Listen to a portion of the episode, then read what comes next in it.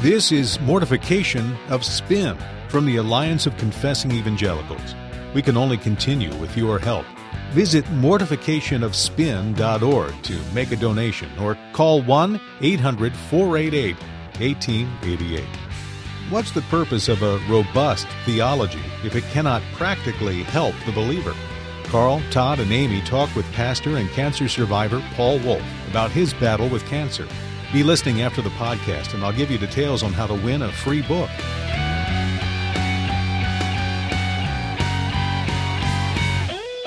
Welcome to the Mortification of Spin, the regular podcast of the Alliance of Confessing Evangelicals. I'm Todd Pruitt, the pastor of Covenant Presbyterian Church in beautiful Harrisonburg, Virginia. I'm joined, as always, by Carl Trueman, professor of church history at Westminster Seminary and pastor of Cornerstone Presbyterian Church in Ambler, Pennsylvania. And of course, Aimee Byrd, author of Housewife Theologian, is with us as well. Well, our, our goal uh, typically is to have conversation about things that count. Um, so far, we have conversation uh, that are fairly interesting every once in a while. Um, Carl I, and Aimee, I, I think uh, it could be better if, if we introduced more disagreements between us, uh, perhaps um, a few audible slaps um, on the program, that kind of thing. But uh, uh, we want to, as often as we can, uh, give uh, resources and point people to books and other persons who are particularly helpful um, for the church in various areas. And I think today is going to be one of those programs that uh, is right up that alley uh, in a in a good, encouraging, sobering uh, discussion about things that count with our guest today, Carl Trueman. You're not our guest. You're one of our hosts. I am indeed. Yeah, but who's uh, who's joining us today? Well, we're very privileged today to have uh, Paul Wolfe, who is the associate pastor of New Hope Presbyterian Church. That's one of your lot, Todd. PCA, PCA yes. uh, in Fairfax, Virginia. Same great state as, as your church. Absolutely. I'm delighted, by the way, that you're still at that church. Oh, yes. Again, it's it's showing a real long pastorate for you uh, this time. Uh, you've not alienated enough people to have Exactly. you removed as yet. But I'm working on it. It does look like they're abusing him though, I, because I have he a has gash a, on a my gash. head that- that's quite a ugly. meat cleaver planted in the middle of his head recently. Um, Karen, if you're out there, I sympathise. I probably have done the same. I'm just amazed it happened while I was in Virginia and not in Pennsylvania, but that's another story. I think he did it taking a selfie, right? Is I, that what happened? I did. I did. That's Well, exactly what it was. Taking pictures get- of my books.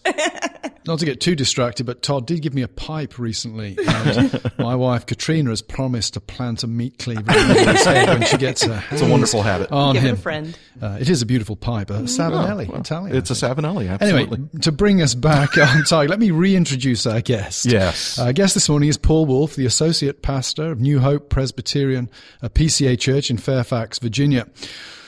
Paul uh, is a graduate of Westminster Theological Seminary. Uh, he and I first met way back, I think in the year 2000 or 1999 when Paul was graduating from Westminster and I had come over, was staying at the house of Darryl Hart in order to be interviewed by the Westminster board for the position which I now hold. And we met, I think, at a graduation party or barbecue at the Harts that evening. And one of the things that was most distinctive about Paul at that time was that he was a very young man. He'd only got married fairly recently, but he was suffering from cancer and uh, facing the reality of his own mortality at a, a very early stage in his life. Uh, it's wonderful, therefore, to be speaking with him over a decade on. Paul uh, underwent successful uh, cancer treatment.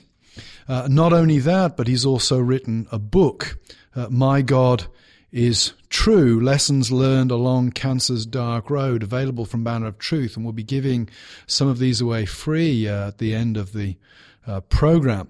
This book is Paul's testimony to God's faithfulness during a time of, of serious illness. So, welcome to the program, Paul. Uh, wonder if you have anything uh, to begin with you'd like to add to what I've said before we start ask you about how your experience uh, challenged you and how it has shaped you both as a Christian and as uh, as a pastor. Sure. Well, let me say first of all, I appreciate the invitation to be with you today. I, I did a little research. I looked up your podcast on iTunes, and there the description referred to germane cultural references and British accents.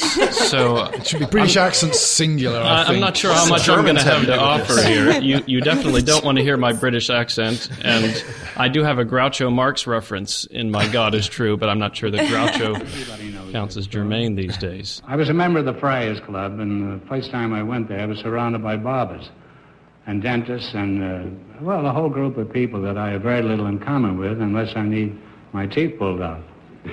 so after the third week, I sent him a telegram and says, please accept my resignation.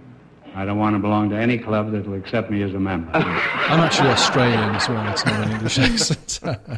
Sorry, Paul.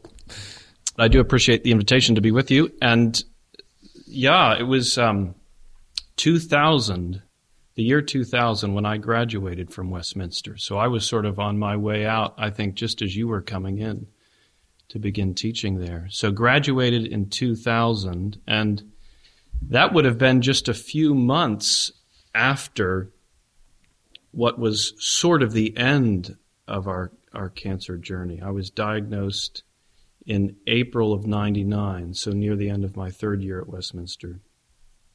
Treated throughout the spring and summer, and then got back to school for my last year in the fall of 99 and managed to graduate in 2000. So, all told, between diagnosis and last medical appointment, it was about a year, just under a year. And so there was a sense in which it ended, but there's also a profound sense in which something like that doesn't end mm. Because it it sticks with you, it it shapes you, it changes you, in some ways that you don't even see at the time. And and I think that became clear to me when I came around to wanting to write a book about it, which was years later. I'd had it in the back of my mind after going through cancer that I might want to try to write something about it, but it just stayed there in the back of my mind and didn't really follow through on it. But when I got around to wanting to write something about it, it was remarkable how, in a sense, how easy it was to write.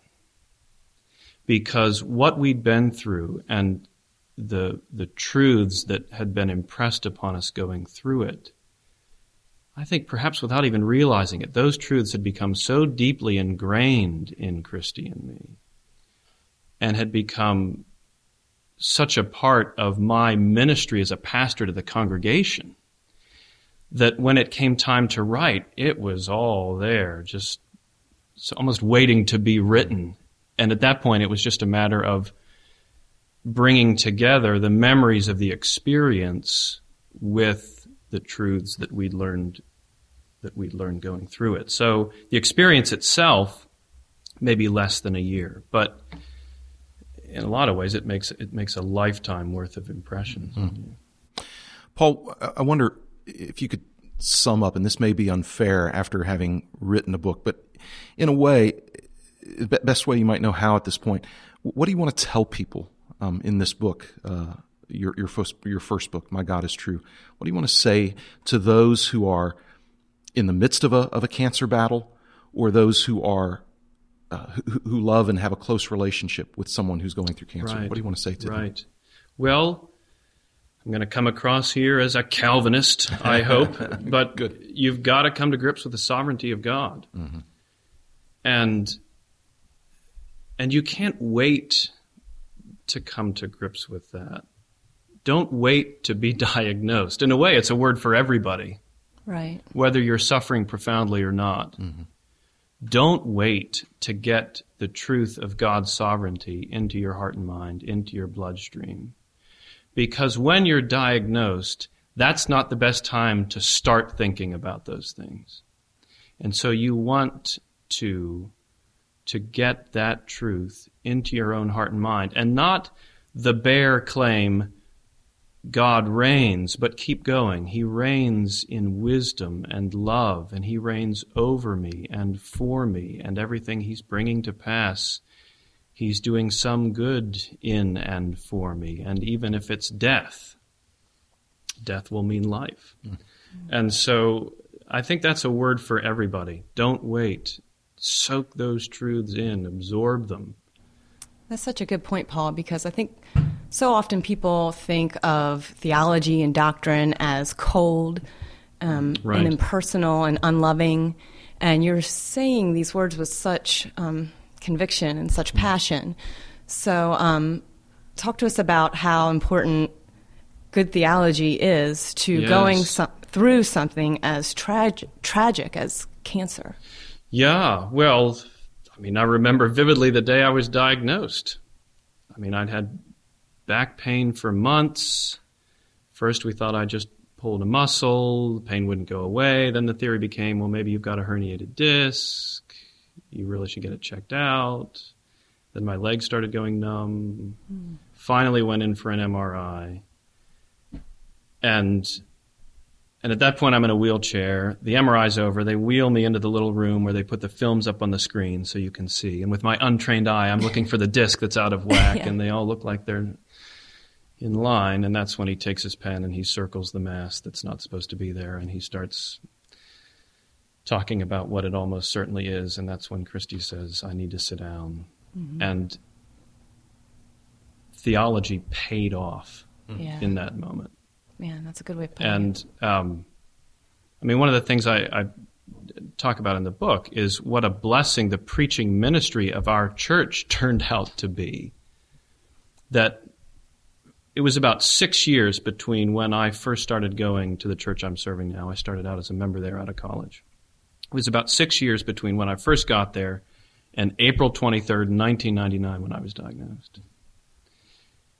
And for those six years, week in and week out, the pastor of that congregation, Dave Coffin, and he still serves as the senior pastor. I'm the associate there now. Week in and week out, he was preaching the word, steadily, faithfully preaching the word. He was serving up a steady diet of good Christian theology, including how to think about trials, the sovereignty of God, all of those mm-hmm. things I was just talking about. And what neither of us realized was that for those six years, he was getting me ready for cancer mm. by just steadily setting before the congregation a diet of Christian truth. And it turned out to be deeply, even dramatically practical mm-hmm. in my life in ways that neither of us could possibly have anticipated. So I think that's an important lesson I've taken from the whole experience is getting good theology, getting Bible truth into your heart and mind. Take advantage of all the ways in which the Word is set before you, week in and week out, day after day, even if there aren't fireworks, Mm-hmm. even if it's not a spectacular spiritual experience. preaching of the Yes, just press on, imbibe that truth, because you have no idea how you're going to need it What a good down the road. And I think about that today as a preacher. I get up in the pulpit and I look out. I see the congregation. I see the kids. I see my own kids. And who knows? Literally, God only knows what's in store for them mm-hmm. and what someday they're going to need to be ready for. And here I am up in the pulpit. And my calling, among other things, is to get them ready. Not by trying to wow them, mm-hmm. but by just trying to set the truth before them faithfully over and over again and praying for them so that that truth gets into them. It's interesting, Paul. Obviously, you are very well supported by your church, both at the time and clearly previous to the time of, of trial. Uh, this kind this question may may appear to be an invitation for you to criticize the church, and I don't want it to be read that way. But are there things that you would do differently now as you look back on, on how the church supported you? Are there things that, having come through it, you would think, well, that was good, but actually it would have been better if they'd done this or if they'd come me from this direction? How has the experience of cancer changed your attitude to pastoral care in the broadest Right. sense, given your experience of pastoral care at the time? Yes. Honestly, looking back, I can't think of one thing that stands out, one blunder hmm.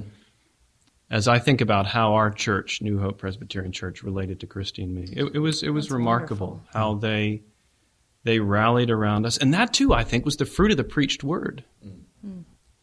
Now that I think about it, they were getting ready for my cancer Yeah, that's in really ways good that we hadn't anticipated. Yeah. And um, so, it, yeah, it was it was extraordinary how they rallied around us and, and served us in in in practical ways. Now, I did learn some lessons about how we shouldn't try to comfort people who are suffering, but I can honestly say those lessons didn't grow out of things that were done to me or said to me by people at New Hope.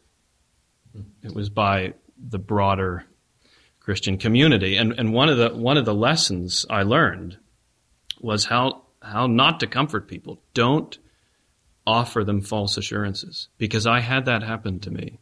Hmm. Not by folks at, at New Hope, but the day I was diagnosed, there was a, um, a member of the, the staff there at the medical facility who, after it was clear that I had cancer, came up to me and said, I've got a word from the Lord that you're going to be healed. Mm. Mm-hmm. Yikes. Now, I was healed, but she didn't have a word from the Lord. No. And she didn't just say it to me, she said it to my mother. My parents were there Oh, that day. that's- And my wife overhears this. Mm. That's how not to comfort. There's where your theology pays Yeah. off. Yeah. The sufficiency of Scripture, Right. right? Yeah. And and Is the thing is, be it's enough for you. yeah, suffering. yeah. Yes. You know, it's well intentioned. We've all been there. Somebody we love is suffering, and we want to have something to say, right? We we want to have something to It's offer, tempting. and we can feel like I have nothing to say. I've got nothing to give here. So you just go grasping and reaching, and the temptation is to offer up assurances, promises that God just hasn't made Right. about healing and about how the sun will come out tomorrow and all the rest. Yeah. And that was a lesson I took from it that we, we dare not allow ourselves to be stra- distracted by false promises. And that's what they are. They're distractions because they keep us from grasping on to the real promises that God has given, which are infinitely better than the false promises we might come up with. You know, one uh, thought struck me, Paul. First of all, was just gratitude that you were able to say about your church they cared for us really well.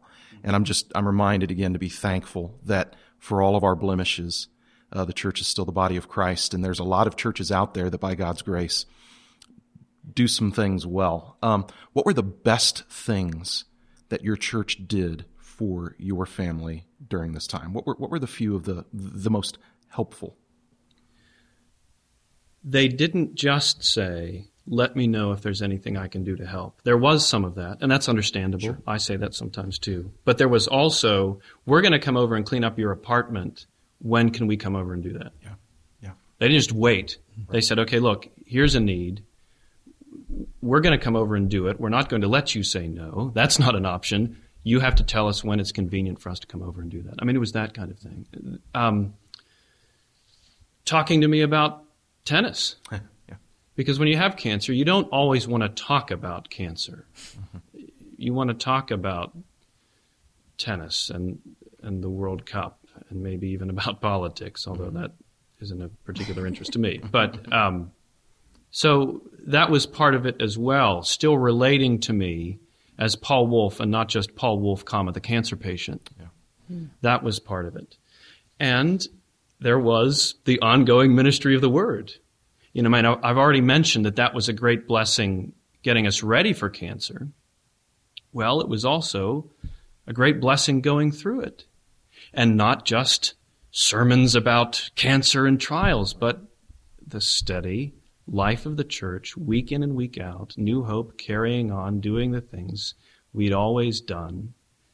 Because again, you, you want a measure of normalcy if you can get it. And just being able to show up on Sunday and and sing favorite hymns and talk to people about how they're doing. Don't underestimate the power of the ordinary ministry of the church week in and week out. When you're going through something spectacular, you don't necessarily need spectacular things to get you through it. Yeah, I, I love to hear again just these reminders of the power of God's ordinary means that He's given to the church uh, for this. It's very encouraging. Did you find the Lord's Supper a particular comfort and help to you at the time as well, Paul? I did, and we serve the Lord's Supper every Sunday at New Hope, and it was wonderful to be able to come with that expectation every Sunday that I'm going to be nourished here. And every Sunday to have portrayed before you and to eat and drink the, the truth of the gospel and the truth in particular of suffering on the way to glory. Mm. Because what does the Lord's Supper tell us every time? It shows us that He suffered. But it also reminds us that it was suffering unto glory because now it's the risen, glorified Christ who has spread the feast. Mm-hmm. So I show up every Sunday with cancer, knowing that Christ lives and He's the one who has spread the feast and He's the one who's calling me, saying, Paul, come, eat and drink and feed. Paul, I can't help but think about how writing this first book and experiencing cancer um, led to your second book, writing um, right. Setting Our Sights on Heaven. And so, could you share with us briefly just about um, how going through cancer and writing about that uh, maybe gave you more of a heightened eternal perspective, sure. even in the mundane life without cancer? Yes. Um, it's something I mentioned in the first book, My God is True, that going through cancer does impress upon you the truth of of your mortality and raises issues of heaven and hell in a new way. Thankfully for me, mine was the hope of heaven. Mm-hmm. And then you're healed. At first, you think, oh, this is great. I've got cancer. I'm going to be so holy now. I'm going to think about heaven all the time. and then you're healed, and then time passes, and reality sets in, and the impression yeah. fades. And that's something I wrestled with. You know, I think about Paul's words in Colossians 3. He says, Set your minds on things that are above but the fact is, we don't. Mm-hmm. That is a struggle for all of us. And that weighed on me, I think, especially coming out of cancer. Why is this so hard? Yeah. Why am I not heavenly minded in the way that I ought to be, especially given what I've been through? And the more I wrestled with that and wondered about that, the more it struck me there are a lot of answers to that question. There are a lot of factors that keep us from being heavenly minded in the way that we ought to be. And that's how the second book came to be, because I got to thinking about them, those factors, brainstorming about them. And the more I thought about it, I thought, wow, all of these factors that keep us from being heavenly minded, they really run the gamut of Christian faith and experience. And that's when I got to thinking, maybe there's something here worth writing about. So it is a book about heaven and heavenly mindedness, but not primarily. It, it's primarily a book about why it's hard okay. to be heavenly mindedness. What are the barriers? What are the obstacles? And what are we going to do about it? Because we, we, don't, we shouldn't settle for a thin, impoverished Christian life that has so little heaven in it we're missing out on so much. And so we ought to rise up and and figure out what the obstacles are and and do something about them because it's worth it. That's encouraging. And I, and I, and I think there's an irony to uh, to oftentimes. Uh, growing up, hearing uh, the uh, the cliches about you know we shouldn't spend all of our time thinking about heaven. Well, the, the problem is is that growing up in a conservative evangelical home uh, church, we actually didn't talk about heaven that much. Right. The, the, the, problem isn't that we're so heavenly minded, we're no earthly good. The problem is we tend not to be very heavenly minded exactly. and therefore aren't much earthly good. I think that's I think that's exactly right. Well, it's been uh, great to have you with us, Paul. Uh, I think you've given our listeners uh, a lot to think about uh, most, if not every person listening to this podcast will either have lost somebody to cancer or will know somebody who's struggling with cancer or one day will struggle with it themselves or right. know somebody who is struggling with it. So it's been a very uh, moving and also very, very practical uh, 25 minutes uh, that you've spent with us. So all that remains is for me to thank you for taking time out of your busy uh, schedule or schedule, as Todd would say, uh, to be with us uh, today.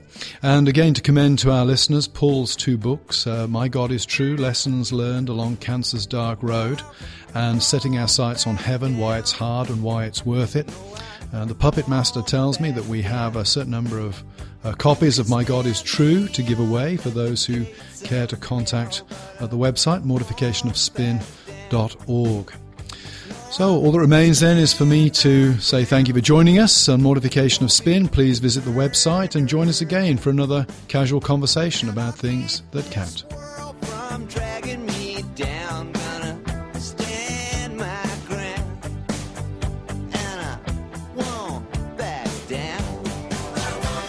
This has been Mortification of Spin, a podcast of the Alliance of Confessing Evangelicals.